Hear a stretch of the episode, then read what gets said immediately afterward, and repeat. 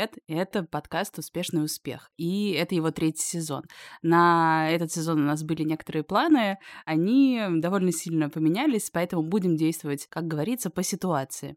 Вот решили начать со, связей, с тех связей, которые можно построить, которые можно поддерживать, можно разрушить, можно что-то сохранить. И на самом-то деле связи мы поделили так для себя на два типа. Связи рабочие, профессиональные и связи более личные. Поговорим сперва про профессиональные. Называется это сейчас нетворкингом. И, кстати, девчонки, вот кто-нибудь помнит, в какой момент вообще возникло в нашей жизни, в повседневной, вот это определение нетворкинг? Мне кажется, в моей жизни это появилось с выходом на мою первую серьезную работу в международную корпорацию, когда я поняла, в принципе, что такие вещи существуют и что они называются именно нетворкингом. Это сколько лет назад было? Это было семь лет назад. Угу. Так, Яна. Но мне тоже кажется, что это связано именно с выходом на работу, потому что, в принципе, хотя не знаю, ты знаешь, я сейчас задумалась, может быть, даже это раньше где-то прозвучало, у меня есть ощущение, что этот термин в ходу, ну, последние лет сколько, 10-15, как вы чувствуете? Вот я пытаюсь это понять. Вот 10-15 лет назад я уже, ну, 10 точно работала, но это точно не было так популярно. Никто тебе не говорил, что ты занимаешься нетворкингом, было когда слово, визитку выдавал. Было слово «кумовство», мне кажется. Да, оно было Связи решают, да, помните, мы да, говорим. Да, да, не было, может быть, определения такого, оно не было всем понятно, mm. но нетворкинг, тем не менее, был, потому что нетворкинг это у нас что? Как нам дает интернет определение, это создание и развитие сети полезных знакомств. Да, я думаю, что существовало это, наверное, еще и при царе Горохе, и, может быть, даже и Да, раньше. удивительно, каким образом появился сам термин и насколько он стал сейчас таким супер часто употребляемым и модным, что уж там. А ты думаешь, он прям модный? Потому что я не могу сказать, что я его часто слышу. Он как бы в ходу, он понятен, да, он так уже за, зашел уже информационно-словесное поле, но сказать, что прям часто-часто я слышу слово нетворкинг. Мне кажется, примерно так же часто, как личный бренд. Понятно. Мне кажется, это очень похожие вещи. Ну, я могу точно сказать, что когда я готовилась к этому выпуску, я поняла то, что на самом деле понятие нетворкинга пришло в Россию буквально лет 10 назад. Вот именно как определение самого слова, когда человек говорит «я занимаюсь нетворкингом». До этого действительно было ощущение кумовства, связи решают, бывают, или просто человек общительный, необщительный и так далее. А на самом деле это правда наука о сетях, и любопытно, что в первую очередь ее всегда развивала армия США, ребята. Вот. Э, Сейчас собственно... поговорить про армию США. Нет, подожди, ты имеешь в виду нетворкинг в том определении, которое мы имеем в виду, что создание связи между людьми, да, а да. не подключить кабель компьютера к интернету. Именно. Это же тоже нетворкинг. Именно о создании связей между людьми. Это абсолютно точная вот мультина мультина... первопроходцы. Да, это абсолютно точная мультинаучная дисциплина, которая на самом деле изучается в большом количестве служб в мире. Да, я хотела сказать, это же, наверное, прям реально разведка, вот это все, это же правда все работает за счет нетворкинга, да, потому что это же как раз сеть полезных знакомств. Ну, конечно, Абсолютно. Да. я да, вам да. клянусь, вы же знаете, я обожаю все вот эти истории про дипломатов и разведчиков, и есть такой очень известный поп-разведчик, его зовут Джек Шеффилд, ну, знаете, как это офицер ФБР в отставке, вот, и они часто, собственно, занимаются тем, то, что уже рассекречивают свою деятельность, эм, ту, которую можно рассекретить. Ну, чтобы книжки потом писать, выпускать, да-да-да. Да, пишут книги, ходят куда-то лекции читать и так далее. Вот Джек Шефер, он, между прочим, написал очень хорошую, классную книгу про то, как устанавливать социальные контакты, как это делает ФБР, и у него там абсолютно потрясающие есть инсайты о том, как он в свое время вербовал советских дипломатов. Так что, девочки... Я только что поняла, что ровно такой же персонаж персонаж, который вот как раз бывший какой-то разведчик в отставке, ведет курс по нетворкингу стратегического в оратор-клубе. Юрк Баладзе, да, между прочим, работал э, когда-то в посольстве России в Лондоне. Так вот, может быть, именно из-за отсылок к разведке считается, есть такой стереотип, что нетворкинг — это что-то не очень рукопожат, хотя наоборот как раз Оно как раз-таки рукопожатное, ну, в буквальном смысле слова. Ну, в общем, есть стереотип, что нетворкинг — это что-то такое не совсем искреннее, немножко лицемерное даже. И, может быть, это связано с тем, что нетворкинг отсылает нас к разведке или, скорее, к чему-то другому. Ну, слушайте, сколько, давайте положа руку на сердце, сколько людей до нас знали о том, что нетворкинг связан с разведкой? очень маленький процент. Я и сама, если честно, не знала, пока не начала готовиться. Вот, но про стереотипы я соглашусь. Вот, кстати, я долгое время вообще была таким, знаете, человеком, который культивировал идею, что а, вот дружба — это нечто такое вот чистое и светлое, а нетворкинг — это как будто дело грязное, да, и вот э, нужно общаться с какими-то неприятными людьми, лицемерить. Вот, не знаю, у вас были такие какие-то мысли?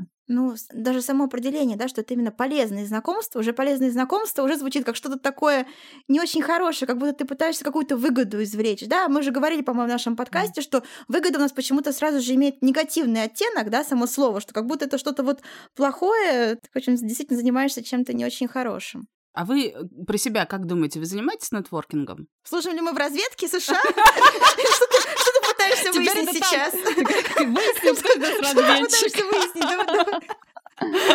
Нет, конечно, нет. А я вот как раз э, не так давно осознала то, что на самом деле я прям такой, ну, стратегический коммуникатор. Жизнь меня заставила, можно так сказать, но вообще нетворкингом занимаюсь очень активно. А вот скажи, интересно, ты говоришь, ты жила в парадигме, что дружба — это хорошо, чисто, искренне и очень-очень приятно, а нетворкинг — это что-то вот такое неприятное и лицемерное. И при этом ты говоришь, что ты занимаешься нетворкингом хорошо и успешно и много. А в какой момент у тебя случился переход? Во-первых, я точно помню, что я всегда была человеком общительным и на каком-то базовом уровне понимала то, что устанавливать связи различного толка и характера необходимо. Плюс еще жизнь меня, скажем так, побросала в свое время практически как известную героиню Татлера. Да? Я с 19 лет начала активно жить за пределами России, и передо мной постоянно такой стоял некий вызов знакомиться с разными людьми. Но я тогда не знала, что это называется называется нетворкинг. Mm-hmm. Только когда я уже попала в большую корпорацию, в медиа-мир, где я узнала о существовании слова нетворкинг, где люди ходили постоянно какие-то светские или околосветские или бизнесовые мероприятия, обменивались визитками, друг другу как-то вот мило улыбались, а потом часто сплетничали за спиной друг у друга. Вот у меня тогда и произошел этот слом. Я думала то, что нет, но одно дело там связи полезные устанавливать, а нетворкинг это вот это вот, когда тебе в лицо улыбаются, а потом, значит, за спиной гадости говорят, вот, а только для того, чтобы, не знаю, там, скидку от тебя получить, эм, статью какую-нибудь в журнале или еще что-то. Вот мне казалось, что нетворкинг, оно непосредственно про это связано. А потом уже, собственно, как-то я стала больше анализировать, разбираться и поняла, что это просто нетворкеры плохие, кто так делают. Ага, вот оно в чем. Интересно, конечно, на самом деле, как изменилось. Вот, Яна, у тебя какое представление о нетворкинге? Я, наверное, все еще вот в этой Ириной старой парадигме, конечно, немножко сейчас так утрирую, да, но, конечно, когда, когда готовила к записи этого выпуска, думала про то, хороший ли я нетворкер, скажем так. И мне такое двойственное здесь ощущение, потому что, с одной стороны, я как будто бы никогда специально ни с кем не, не строю, там, знаете, взаимоотношения только исходя из соображений, как вот ты рассказала, скидку получить, что-то еще сделать. Нет, я вообще, в принципе, за такое искреннее общение. Но другое дело, что очень часто бывает так, что люди, с которыми ты подружился и познакомился, и потом как-то вас все равно сводит жизнь именно в каком-то рабочем поле. И оказывается, что вот, там, я не знаю, какой вам привести пример, с кем-то сотрудничаешь, нужен, например, продюсер, да, и ты вспоминаешь, ага, вот мой там друг, он там продюсер. Ты его, соответственно, рекомендуешь, потому что ты его хорошо знаешь, ты ему доверяешь, ты с ним тоже так иначе связывался. Это же есть ир нетворкинг в каком-то смысле, правда? То есть, когда в ты... каком-то смысле, да, это тоже нетворкинг. То есть получается, да. что какая-то, знаешь, какую-то обратную сторону. То есть сначала, наоборот, искренне подружился, а потом mm-hmm. оказалось, что вы с этими людьми можете быть друг другу как будто бы полезны и в профессиональном плане. То есть вот такое бывает скорее, да? Ну вот не знаю я, какой я нетворкер не очень, наверное, прагматичный, но что-то у меня где-то местами выстреливает. Знаете, как говорится, раз в год и палка стреляет. Вот примерно, наверное, это мой кейс. Так, хорошо. По моим ощущениям, кстати, сколько себя помню, когда мы вместе работали с вами, для меня таким хабом человеческих взаимоотношений и великим нетворкером это всегда была Оксана. Курилка. Я думала, ты скажешь курилку на первом этаже. Нет, я не ходила в курилку. Я не ходила. Никогда. А курилка всегда считается местом э, самого стратегически верного нетворкинга. Да, это знаете, как есть такой стереотип, что вот военные для того, чтобы продвигаться по карьерной лестнице, им нужно э, быть, ну так, выпивающими людьми, потому что очень многое решается именно в процессе выпивания. Ну, я не знаю, как, как это более элегантно. Парящимися в бане. Не знаю, как это более элегантно сформулировать, да, но вот какие-то выпивающие. Ну, правда, очень много решается там, ну, за рюмашкой. Назовем это так. Также, видимо... Очень мне не хватало рюмашки этой самой перед записью сегодня. Ну, правда, да. И также, наверное, вот в медиа-среде есть такой стереотип, что, правда, очень многое решается именно вот в курилках, там... Да. Я думаю, что этот стереотип не только в медиа-среде, а вообще да. в России, что всякие важные дела, в том числе важные связи, получаются именно в неформальной обстановке, и вот не нужно там на конференциях с кем-то ходить знакомиться, а вот где-нибудь где. Ну, кстати, на самом деле, это очень смешно, потому что все, как мне кажется, советы, которые есть про нетворкинг, они могут казаться как одинаково классными, так те же самые советы могут казаться совершенно отвратительными. Ну вот условно говоря, предполагается в России, что полезными связями нужно обрастать где-то в неформальной обстановке. И это может быть какая-нибудь та же самая баня а, или курилка. Презентовать своих коллег в бане. Вот это, конечно, челлендж так. А с другой стороны, в то же самое время неформальная обстановка — это, например, э, не знаю, ты оказался на одном теннисном корте с э, каким-нибудь классным специалистом, с которым у вас могут быть точки пересечений, и там с ним познакомился. И вероятность твоя с ним познакомиться там, она гораздо выше, чем где-то еще в жизни, потому что вы, возможно, вращаетесь в совершенно разных кругах. Подождите, давайте все-таки разбираться. Значит, мы с вами поняли то, что нетворкинг — это дело какое-то полезное. У нас с вами Нет, мы не поняли, нему... это полезно или нет. Мы вот сейчас, я пытаюсь... Смотрите, у нас есть два с вами... Э, сори, что я тебя перебила, но мне кажется, у нас есть два пути, по которым мы можем пойти. Первое — это если мы верим, что нетворкинг — это что-то полезное, мы пытаемся сейчас обсудить, как э, его правильно устраивать. Или второе, если мы не верим, что это что-то полезное, мы пытаемся обсудить стереотипы вокруг этого. Там по определению слово «полезное» заложено, что это сеть полезных знакомств. А, окей. Ну просто Ира сейчас говорит, нетворкинг — это что-то полезное. Конечно, полезное. Ну, да, давайте так, я же недаром вот спросила у Яны, как ей помог нетворкинг. Она говорит, я смогла найти человека на ключевую позицию. Да, вот я, например, нахожу часто людей, которые там, ну вот, часто, это на два с половиной раза, но тем не менее, если, например, есть какая-то позиция, я, естественно, скорее всего, подумаю про людей, с которыми я, не знаю, хорошо общаюсь, которым я доверяю, которых я считаю хорошими, при этом профессионалами, да, то есть не так, что типа из серии кого-то там с улицы лишь бы притащить. Нет, вот когда вот все сходится, давай так, выбирай между хорошим профессионалом, который я вообще не знаю, вижу первый раз в жизни, и хорошим профессионалом, которого я знаю хорошо, и которому я доверяю, наверное, я выберу второго, потому что ну, как бы для меня это уже понятная какая-то зона, да, зона комфорта. Вот это, наверное, есть какой-то нетворк. Но тут как будто я скорее как коммуникатор, да, работаю. То есть не мне помогает, а я помогаю. Чувствуете, какой-то в этом есть подвох? Ну, ты помогла этому человеку, ты помогла этому продюсеру. А, по правилам нетворкинга, как я их понимаю, это значит, что, в принципе, продюсер... Я не то, что а прям помогла, но да свела людей. Ну, видишь, а тут же еще это такая тонкая грань, тут как бы зависит все от отношений. Видишь, ты не думаешь, что помогла, а по факту можно преподнести эту ситуацию как, ну, ты действительно помогла человеку найти какую-то работу. Интересно. И ты ему помогла, и вообще-то продюсер, ну, не то, чтобы теперь тебе что-то должен, но ты можешь обратиться к нему в ответ за какой-то просьбой. Вот здесь, мне кажется, начинается эта вот легкая черта отвратительности, когда это все превращается в такой вот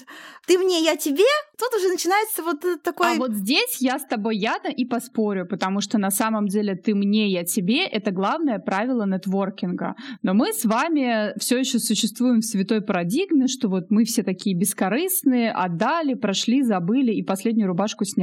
На самом деле стратегический нетворкинг, он всегда про то, что ты мэтчер, Потому что есть люди в стратегическом нетворкинге гиверы, только отдающие, есть э, люди тейкеры, это Которые прям так называется, берут, ага. берущие. Но вообще идеальный человек, про которого каждый может сказать, слушай, он классный парень, обратись к нему, он может что-то посоветовать. Или обратись, если ищешь работу, он там что-то может порекомендовать. При этом ты понимаешь, что, что дальше у тебя каким-то образом выстраивается контакт с этим человеком, вы друг с другом на связи, и вы друг другу помогаете. Вот это называется мэтчеры люди, которые и умеют отдавать, и умеют брать. И есть два правила стратегического нетворкинга. Первое всегда говорить за любую помощь спасибо. Uh-huh. У нас в России с этим реально проблемы. Uh-huh. А во-вторых, после того, как вы поблагодарили человека, спросить, я могу тебе чем-то тоже быть, в свою очередь, полезна. Если тебе потребуется помощь, ты всегда можешь ко мне обратиться. Понимаешь? И, может быть, ты к этому продюсеру сможешь обратиться, не Бедный знаю. продюсер. Ну, ну вообще, с какой-нибудь простой бытовой просьбой или просто с советом или с поиском еще контакта какого-то. То есть это такая вот история, которую нам нужно в себе воспитывать сегодня, и в ней нет ничего отвратительного. Да, я при этом совершенно уверена на сто процентов, что я и так могу, да, обратиться к этому человеку вне зависимости от того, сконнектила ли я его с кем-то, свела ли я его с кем-то, помогла ли я ему. То есть вот как-то вот так я это вижу. Но не из серии, да, хотя... Так это и есть нетворкинг, смотри. Ну, Как То есть я я это понимаю. у тебя Какие-то, Латентный. связи попадают Интересно. именно в нетворкинг, в том смысле, что ты создаешь эту связь, ты сперва ее создаешь, потом тебе еще очень важно ее поддерживать и сохранять, да? Потому что нетворкинг, когда вы только познакомились, представились друг другу, узнали, чем вы потенциально можете быть друг другу интересны, чем вы потенциально можете быть друг другу полезны, это как бы только часть его. А дальше, чтобы это был реально работающий нетворкинг, ты эту связь поддерживаешь каким-то образом. Ну, не знаю, присылая какие-нибудь реакции в сторис на человека, э, что подразумевает, что вы еще с ним обменялись контактом, да, и вступили в, вот в эту какую-то связь где-то в соцсетях. И сама суть нетворкинга, как мне показалось из э, того, что я про это прочла, она именно в том, что это не писанные правила, нету такого, что ты мне что-то должен или я тебе что-то должен. Но подразумевается, что вы вот сейчас так познакомились и поняли друг про друга что-то, что когда-то кому-то, непонятно когда, Может, может быть, приг- Мгм. ну, может быть полезным. Окей. И у этого нету срока давности в идеале. Это в идеальном мире, Оксана. А в неидеальном мире, в котором мы с вами живем, есть люди, которые, например, привыкли только брать, и они не считают, что они что-то за это взамен должны. Понимаете? И можно в какой-то момент, например, начать испытывать негативные эмоции по отношению к какому-то человеку, который постоянно вроде к тебе приходит с дружеским а каким-то нетворкинг-запросом, но при этом никогда сам, например, ничего не предложит, не скажет, слушай, у меня тут скидка есть, или у меня тут еще какие-то возможности, или вот тут вообще такое дело, хочешь там поучаствовать. Никогда тебе сам не приходит с какими-то предложениями. При этом может еще даже так оказаться, что если ты вдруг к нему-то когда-то зачем-то обратишься, он скажет, «О, слушай, сорян, я здесь точно тебе не помощник. Так, конечно же, бывает. Ты никогда не можешь заранее знать, а окажется человек тебе благодарен в ответ, да, и поможет ли он тебе в ответ или нет, да, окажется он сволочью или нет. Мне кажется, поэтому такая реакция негативная бывает на нетворкинг, потому что в дружбе мы не ведем счет этому. И в дружбе ты вот не считаешь, сколько раз ты подал мяч и сколько раз тебе подали его обратно, да. А в нетворкинге как бы этому всему, по идее, должен то ли вести счет, то ли что. Ну вот мне кажется, вот эти люди, которых Ира назвала тейкерами, вот они как раз, наверное, и создают этому нетворкингу такую плохую репутацию. Потому что когда вот люди, которые только берут, берут, берут, и которые такие хаслеры, и в плохом смысле слова, ну вот, конечно, потом и не хочется, наверное, с этим всем ассоциироваться и вот думать про себя, я вот там занимаюсь нетворкингом, потому что звучит как будто вот, я не знаю, как будто чем-то плохим. Так Ну, получается, что правильный нетворкер э, самый классный это тот, который балансирует между тем, чтобы брать и давать. Ну, судя по всему, да. Золотая середина. И при этом он сам определяет всегда, что к нему можно обратиться за помощью. На самом деле, я сейчас многих своих клиентов э, учу грамотно нетворкать на LinkedIn. Я им объясняю то, что это в первую очередь платформа не по поиску работы, это не хаб с вакансиями, как многим кажется. Мгм. Это как раз-таки такой социальный Facebook, где люди устанавливают связи. И платформа там устроена таким удивительным образом, что, во-первых, чем регулярнее и дольше ты на ней проводишь время, прямо как с человеком, тем благонадежнее она тебя считает, и тем больше своих скрытых возможностей она начинает тебе показывать. И, во-вторых, чем больше социальных связей ты устанавливаешь внутри этой платформы, тем, опять-таки, больше возможностей, больше вакансий, больше еще каких-то там плюшек она тебе начинает предоставлять. И вот я всем объясняю то, что самая вишенка на торте — это когда ты расширяешь свои слабые круги общения, потому что с помощью этих слабых социальных связей ты можешь переходить в новые социальные круги и узнавать о каких-то вещах, вакансиях, скрытых возможностях, которые ты не видишь в своем социальном бабле, в котором давно находишься. А как это делать, расскажи. Что, во-первых, подразумевается под слабыми кругами общения, и как это делать, желательно не только там на LinkedIn, а вообще везде. Я так понимаю, что это не только там работает. Не только там работает, это и в жизни работает. Я вот сейчас не успела пересмотреть лекцию, которую я когда-то делала внутри нашей корпорации, внутри нашей академии, но я из нее многое запомнила. Там к нам приходила спикер, и она рассказывала вообще формулу стратегического нетворкинга. И тогда я от нее узнала про некое волшебное число Данбара. И когда я стала это изучать, выяснилось то, что есть эволюционный э, психолог Робин Данбар, который изучал в свое время, простите, неокортекс обезьян, и с помощью него понял, как обезьяны устанавливают социальные связи между собой для решения тех или иных вопросов. И после ряда исследований он пришел к выводу, что у человека примерно таким же образом строятся социальные связи, только на более эволюционно осознанном уровне. Да? В общем-то, как только мы вышли из леса, из пещеры, мы сразу же поняли то, что нам нужно устраивать какие-то коммуникации, общаться друг с другом. И он определил, что неокортекс среднего человека, он позволяет удерживать в своей памяти и сознании примерно 150 человек. 150 человек — это такой вот расширенный круг нашего общения. Он формируется из разного слоя кругов. Первый круг — это ваши родные и близкие. Это где-то примерно там 4, 5, 6 человек, про которых вы всегда помните. Возможно, вы даже вот просыпаетесь и думаете о том, как у них дела. У некоторых людей это Джонни Депп, судя по тому всему, что я читала в этом году. Немножко страшно от этого. Так, ну Знаете, ладно. удивительным образом, что правда, это может быть Джонни Депп, а не твои родители. Да, если хотела просто сразу задать вопрос, не стала тебя перебивать, перебила сейчас. Это число людей, входит ли, например, туда твои какие-то условно кумиры или селебрити, за которыми ты сидишь, какие-нибудь инстаграмные люди, на которых ты подписан? Ну, слушай, это, конечно, зависит уже от твоего типа привязанности. Если значит, проблемки... Де- 10 друзей и коллег и 140 селебрити, которых она описывает в Телеграме. персонажи сериалов, там еще кто-нибудь. Ну, мало ли, у кого какие круги общения, кто с кем Ну, общается. смотрите, в этих близких кругах общения там все-таки большое значение отдается тому, что ты не только сам думаешь про этих людей, но и они тоже про тебя то же самое считают. То есть у вас плюс-минус более там 400, что ли, часов общения вот с этим человеком, который входит в ваш первый близкий круг. Поэтому туда, как правило, и попадают родители, муж, э, там, дети, да, потому что, ну, прям вот вы постоянно в тесной связи с этими людьми. Поэтому, если, в принципе, у вас настолько тесная связь с Джонни Деппом, конечно, Ужасный пример, конечно, не знаю, чем его привела. 400 часов общения с ним, он не знает про вас, но вы там... Ну, вы посмотрели все судебные Все заседания, где разбиралось их, э, да, дело с Эмбер Хёрд. Да, здесь просто можно с этим уже тогда сходить э, к поведенческому психологу и разобраться, почему Джонни Депп для вас близкий человек.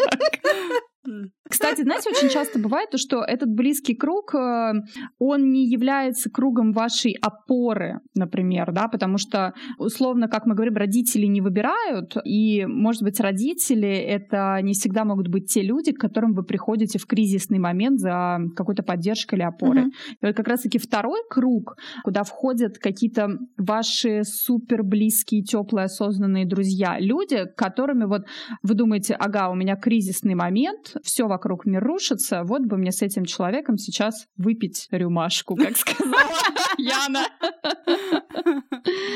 Вот. В общем, второй круг — это вот какие-то люди, которым вы всегда можете написать просто так, как Яна часто говорит, он говорит, я не здороваюсь в социальных сетях с этими людьми, да, я просто сразу пишу. Я не здороваюсь, да, у меня все ощущение, что у нас постоянный вечный такой диалог, да. Странно в нем прощаться и здороваться. Вот хорошее определение, то есть вы как будто постоянно находитесь в вечном диалоге с этими людьми. Это второй круг общения. В него там, не знаю, 15 человек где-то примерно входит. Следующий, третий круг, это до 50 человек, это круг помощи, опоры, можно так сказать. Люди, в принципе, с которыми вы тоже часто на связи, часто куда-то ходите, часто проводите время и... Откуда ж только Слу- времени, чтобы с полусотни людей куда-то часто ходить? а, До 50 человек. У всех по-разному на самом деле. То есть у кого-то может быть семь, хорошо. У кого-то может быть и 7, да. И плюс-минус вы их тоже, скорее всегда, поздравляете с праздниками, там, не знаю, может быть, картинки в WhatsApp отправляете, как наши бабушки любят делать. Как минимум поздравляете их с днем рождения, и более-менее как-то вот э, вам приятно это делать, а не просто должествование, потому что Facebook напомнил, да. Всегда можете им написать, как дела, куда-то позвать. В общем, вы более-менее в контакте с этими людьми, можете обратиться за советом или обратиться за помощью.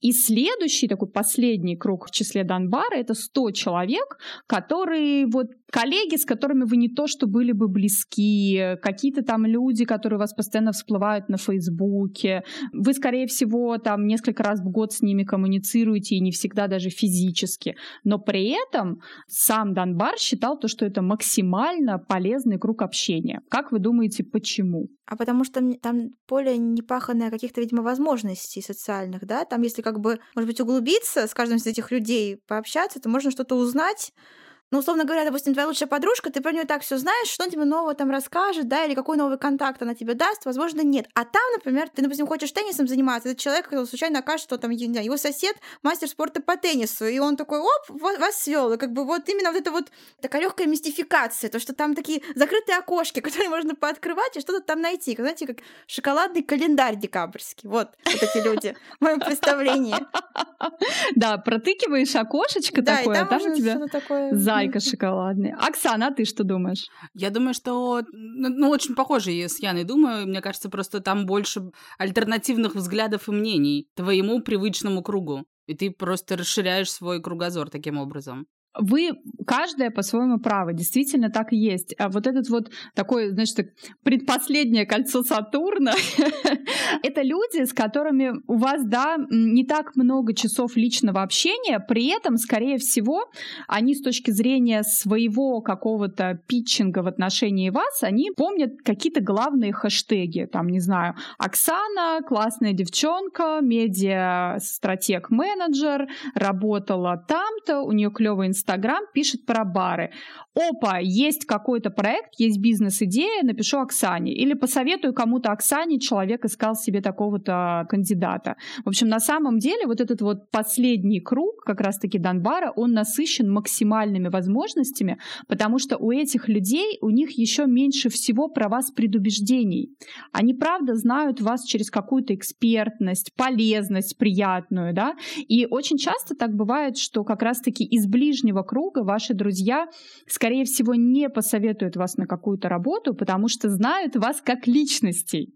А там знают вас как экспертов. Поэтому что? Эти связи в том кругу нужно развивать больше, и это как раз то, что вызывает у многих какой-то ступор. Слушайте, подождите, а насчет развивать? Вот мне кажется, если их слишком сильно развивать, они могут перестать быть слабыми и подняться, какой-то зайти в ближний круг. Поэтому нужно, видимо, как-то очень деликатно их там вот держать. Нужно просто, наверное, про них помнить как-то вот Ну как это, температуру держать да. на нужном уровне, чтобы не остыла вода, но при этом, чтобы и не выкипела. Хотя, слушайте, а может быть там так, что, например, условно, ты вскрыл это окошечко, встретился с человеком, он тебе пришел в другой круг, и на этот внешний круг добавляются новые люди. Как это работает? Ир, там есть какая-то мобильность, динамика? Так и есть, конечно, абсолютно. Более того, я тебе могу сказать, ну, наверное, это к Яне точно не относится, среднестатистический человек, он способен более-менее узнавать в лицо и помнить по именам где-то полторы тысячи человек. Мне кажется, Яна x10 способна просто делать. Яна в парасоциальных отношениях с половиной Голливуда может описать любое генеалогическое древо какой-нибудь семьи голливудской. Такое тоже могу, да. Да, да, ну не знаю, ну то есть вот даже хороший светский э, социальный редактор, ну я не знаю, ну полторы-две тысячи человек э, максимум э, мы способны удержать в своей памяти. И это нормально, что если кто-то вообще выпадает из нашей жизни, на его место приходит обязательно другой человек. Поэтому здесь еще интересная ситуация, то что вы можете вот этот адвент-календарь э, своего четвертого круга вскрыть, обнаружить там классного шоколадного зайчика, с которым у вас случится химия. У нас с этого отношения все и начинаются с химии. Вы просто чувствуете нечто большее между вами, чем какая-то взаимная социальная полезность, и вам хочется идти вместе пить кофе, игристый и так далее. И это совершенно нормально, что этот человек может проникнуть в какой-то следующий ваш круг общения, а оттуда кто-то выпадет. И вот этот тот, кто выпадет, он может перейти в следующий круг за четвертым, который называется спящие социальные связи. Спящие не с тобой уже социальные связи. Можно вопрос? Вот мы сейчас говорим про общение только в рамках профессиональных или нет? Для вас нетворкинг это что? Нетворкинг — это не обязательно профессиональное общение. Вот я как раз-таки, когда для себя с этим разобралась, я поняла то, что из-за особенностей моей жизни, да, я часто переезжаю с места на место, и мне нужно заново выстраивать какие-то социальные связи, потому что банально мои друзья, с которыми я продолжаю благодаря всем современным технологиям поддерживать очень близкие отношения, они не могут физически со мной сходить посмотреть кино, они не могут физически иногда просто вот ты, а, То есть быть... ты не хочешь iPhone держать вот так все полтора часа втихаря, чтобы охранник не увидел? Мы с моим другом смотрим, смотрим нового Тора, это мы не знаем. Особенно сейчас актуально, когда в России ничего не показывают. Прям. Девчонки, я поняла, как буду с вами в кино ходить тогда. Хорошо, договорились. Нет, подожди, а вот скажи, пожалуйста, ты считаешь людей тогда не совсем друзьями, а кем? Подожди, но это все зависит от того, как дальше дело развивается. В каком кругу они? Конечно. То есть я приезжаю в какую-то новую страну. Мне еще предстоит там не просто наладить отношения с людьми, а у них будет другой социальный бэкграунд, другой менталитет, другие культурные особенности, да, поэтому я всегда тот человек, который говорит альтернативное мнение, все ко мне, потому что я, ну, с этим сталкиваюсь уже 12 лет. И это совершенно нормально, то, что мы можем с этим человеком быть друг другу интересны, потому что мы здесь временно живем в этом городе, или потому что еще какие-то у нас могут быть особенности.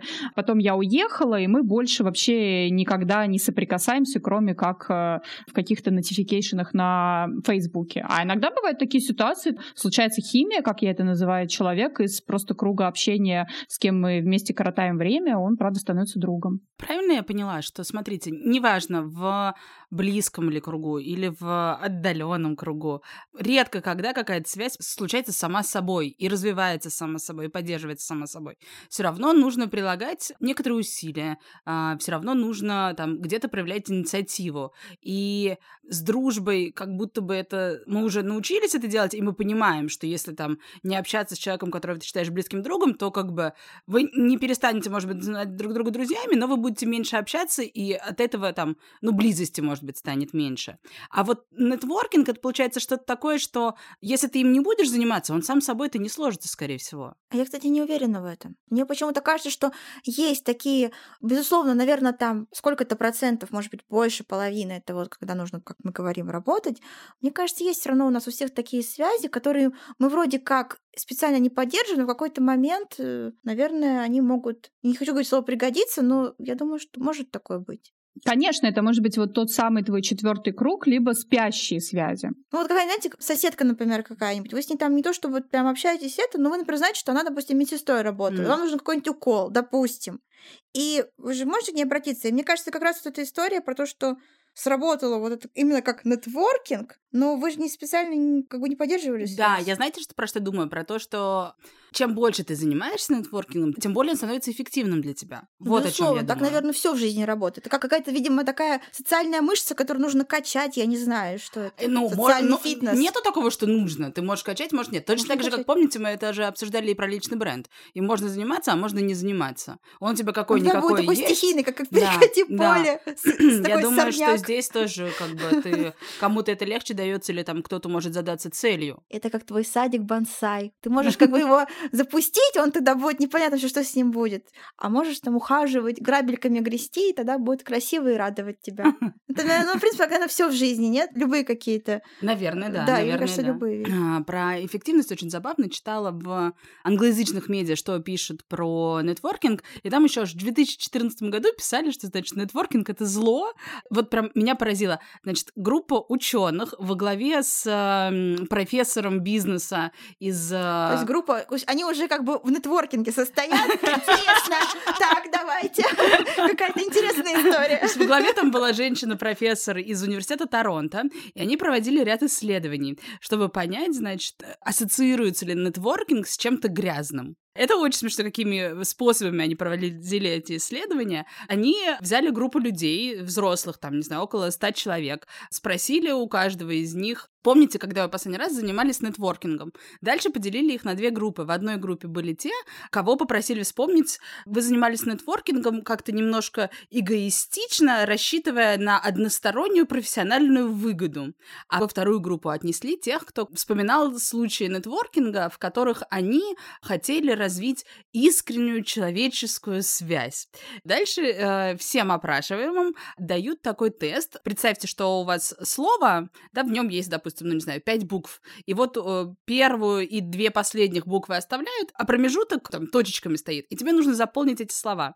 И там были слова на английском, которые, ну, не знаю, например, soap, мыло или step, да, у тебя первая и последняя буквы одинаковые. В общем, суть в том, что ты можешь писать либо мыло, либо там шаг этот. И они сделали вывод такой, что люди, которые говорили, что их нетворкинг был скорее эгоистичным с целью какой-то выгоды профессиональной, угу. они в два раза чаще вставляли в эти пропущенные буквы слова, связанные с тем, чтобы помыться. И поэтому они О, сделали вывод, мой. что нетворкинг — это грязное дело. Просто вот людям было не лень, что называется, вычислить это. Но самое что смешное, дальше они делают вывод о том, что да, нетворкинг действительно может казаться грязным делом просто потому, что одна мысль о нем у тебя ассоциируется с чем-то таким, от чего хочется помыть руки, но это не отменяет его эффективности, потому что потом они взяли группу юристов, по-моему, 300 человек, и стали у них спрашивать, вы занимаетесь нетворкингом или нет, и оказалось, что те юристы, которые занимаются нетворкингом, у них гораздо больше э, ну, более оплачиваемых успешные, часов, да, то есть можно интерпретировать эти выводы так, что как только ты достигаешь большего успеха, ты уже не так плохо относишься к нетворкингу, потому что его уже достиг. Ну, деньги не пахнут, вот все. Слушайте, ну просто я хотела сказать, что это мне кажется, еще специфика профессии. Ну, вот для юриста нетворкинг, мне кажется, это очень важно. Наверное, также можно сказать, что для условно журналиста или корреспондента также важен тоже нетворкинг. То есть есть какие-то профессии, которые ну, не знаю, наверное, сложно будет какой-то контрпример мне привести, да, такой, чтобы он был соразмерный. Но глобально вот есть профессии, которые прям сильно завязаны на этом. То есть где важно иметь условно маленькую черную записную книжечку, да, вот как-то так. Поэтому, ну, с юристами понятно. У них напрямую зависит их успех действительно от того, вот какие там они умеют шир-шир-шир, рюмашка. Это уже так я не словно, но не знаю, какой-то, Оксана, странный эксперимент. У меня вот это... От его, очень, вот, очень знаешь, Хочется руки помыть после вот этого эксперимента. Я просто была в шоке. Ну, как бы людям реально было не лень, видимо. Видимо, они так хотели доказать, что не нужно заниматься нетворкингом. Просто странно, что они связали... Даже если людей реально мысли там что-то помыть, условно говоря, с чего они взяли, что это связано напрямую именно с этим, да? Не знаю, я уверена, что это кто-то обозленный на то, что, не знаю, его обскакали по карьерной лестнице из-за кумовства, и он решил доказать любым способом, что нетворкинг это плохо, и просто подогнал ну, так вот, эти сюда... исследования под результат. Да, вот у меня тоже есть почему-то ощущение, что это исследование, где уже изначально люди предполагали, какой у них должен быть финал, и как, как знаете, такое немножко виральное. То есть вот это же такая виральная история, которую хочешь там переслать, рассказать, поэтому не знаю, я не Мне знаю. Это было, это. это было на самом деле в нормальном издании, это было опубликовано в Декат, и я сама удивилась, издании. что в, в 2014 году в американских медиа пишут о том, что нетворкинг это плохо, а мы в 22-м обсуждаем, как бы им заняться. Мне кажется, мы уже и так давно занимаемся. Я вот еще раз вот э, возвращаю вас к мысли о том, что для тебя нетворкинг, почему ты ему научился или не научился, и что ты про него думаешь. Для меня человеком, э, который был мастером нетворкинга, это была Оксана, как раз-таки, когда мы познакомились. к этому. А то да, да, потому что на самом деле я свою карьеру в нашей компании начала в отделе светской хроники, и для меня тогда это был супер шок, что ты должен общаться с огромным количеством неоднозначных интересных, не всегда приятных тебе людей, поддерживать с ними какие-то связи. Но ты четко понимал, что это нужно делать для работы. А потом я увидела, например, как действует Оксана и как это выглядело со стороны. Как раз-таки я тогда и поняла то, что помимо решения эффективности наших задач как бизнеса, которые перед нами всегда стояли, ты можешь заниматься личным нетворкингом благодаря возможностям, которые тебе дает этот бизнес, да, и это не обязательно только для решения, знаете, каких-то корыстных вопросов. Это может быть не мгновенное постоянная капитализация твоих связей, да, монетизация даже, а как раз-таки вот более такая многолетняя капитализация, когда вы где-то познакомились благодаря этому бизнесу, вы были друг другу взаимно интересны из-за должностей и визиток, между вами случилась химия, и на данный момент, сегодня в новом контексте, вы продолжаете испытывать друг другу уже какие-то теплые партнерские, дружеские чувства и быть полезны в новом качестве. Вот и все. Вот благодаря Оксане, кстати, ее нетворкингу у меня сложилась частная практика, что я даже до сих пор нигде не анонсирую это ни в каких социальных сетях. Там уже просто все 20 рукопожатий в деле, кстати. Слушай, мне приятно, что ты говоришь. Спасибо тебе. Мне кажется, что просто кому-то это интуитивно легче дается, а кому-то нет. Ты говоришь мне про это, я слушаю, но я не делала это специально. Я не изучала никакие правила стратегического нетворкинга ни у Кабаладзе, ни у Цыпкина, ни у кого. А просто интуитивно мне нравилось, не знаю, знакомиться, узнавать про людей, э, привлекать к себе их внимание. Я помню, когда первый раз в моей жизни появился человек, который мне сказал, Оксана, ну у тебя же такой социальный капитал. И я тогда услышала и поняла, что это, да, наверное, так и есть. Но не то, чтобы... Вот у меня нет никогда в голове какой-то сразу вот этой мысли, а когда, что, где может возникнуть. Просто это вот ты искренне делишься контактом, знанием каким-то о человеке, когда вот ты знакомишь, не знаю, вот вы встретились на каком-нибудь мероприятии, ты с подругой фотографом, и вы встретили, не знаю, вашего друга кого-нибудь еще, не знаю, режиссера, и, и вот ты представляешь свою подругу фотографа как-нибудь вот, вот так, что режиссеру становится интересно. И они женятся в Ну, итоге. например, да, такие... То есть коллаборации не получилось, но люди поженились. Так, это похоже что-то такое из жизни свахи. Так, отлично. Так мы уже помним, что это моя ролл-модел вообще. Абсолютно. Оксана тотальная сваха. Ко мне недавно пришла девушка, новый клиент, и она сказала, что она услышала обо мне из лекции Оксаны, и она говорит, для меня всегда сигнал, причем вы лично не знакомы с ней, она говорит, для меня всегда сигнал качества, я давно подписана на Оксану, люди, про которых она говорит. Оксана настоящий брокер, вот, между прочим, в нетворкинге это так называется, брокер. Ира, и здесь мы возвращаемся, замыкаем тему с парасоциальными отношениями, не только с селебрити, но и с людьми из Инстаграма. Ты сказала, что эта девушка не знает Оксану лично, тем не менее, у нее, очевидно, на каком-то круге, я не знаю, каком там четвертом, пятом круге общения, что она вас как будто бы произошел нетворкинг без участия, как будто бы, да, такого двустороннего И вот тут мы переходим к самому главному кругу нетворкинга, который называется слабые социальные связи. Когда это какие-то вот друзья, друзей, друзей, Но это же из парасоциальные отношения. да. Если Оксана ее не знает, то она при этом знает Оксану, и для нее Оксана авторитетная получается, да?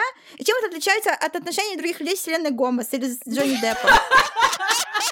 Чего вы Ну, смеетесь? На такой вопрос я не готова ответить. Яна подловила меня.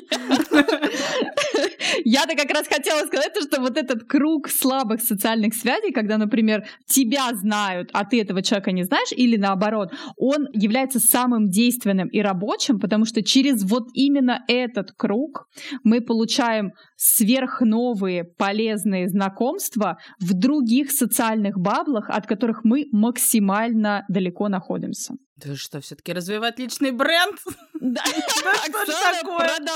Видишь, какой тебе пример принесла? То есть, возможно, Яна, может быть, чья-то общая любовь к Селене Гомес ведь объединяет людей, и они из разных социальных своих баблов выходят в комьюнити фанлаверов Селены Гомес, там строят взаимоотношения, и ведь часто строят и любовь. Не знаю таких историй, но, видимо, ты, ты больше погружена в этот мир.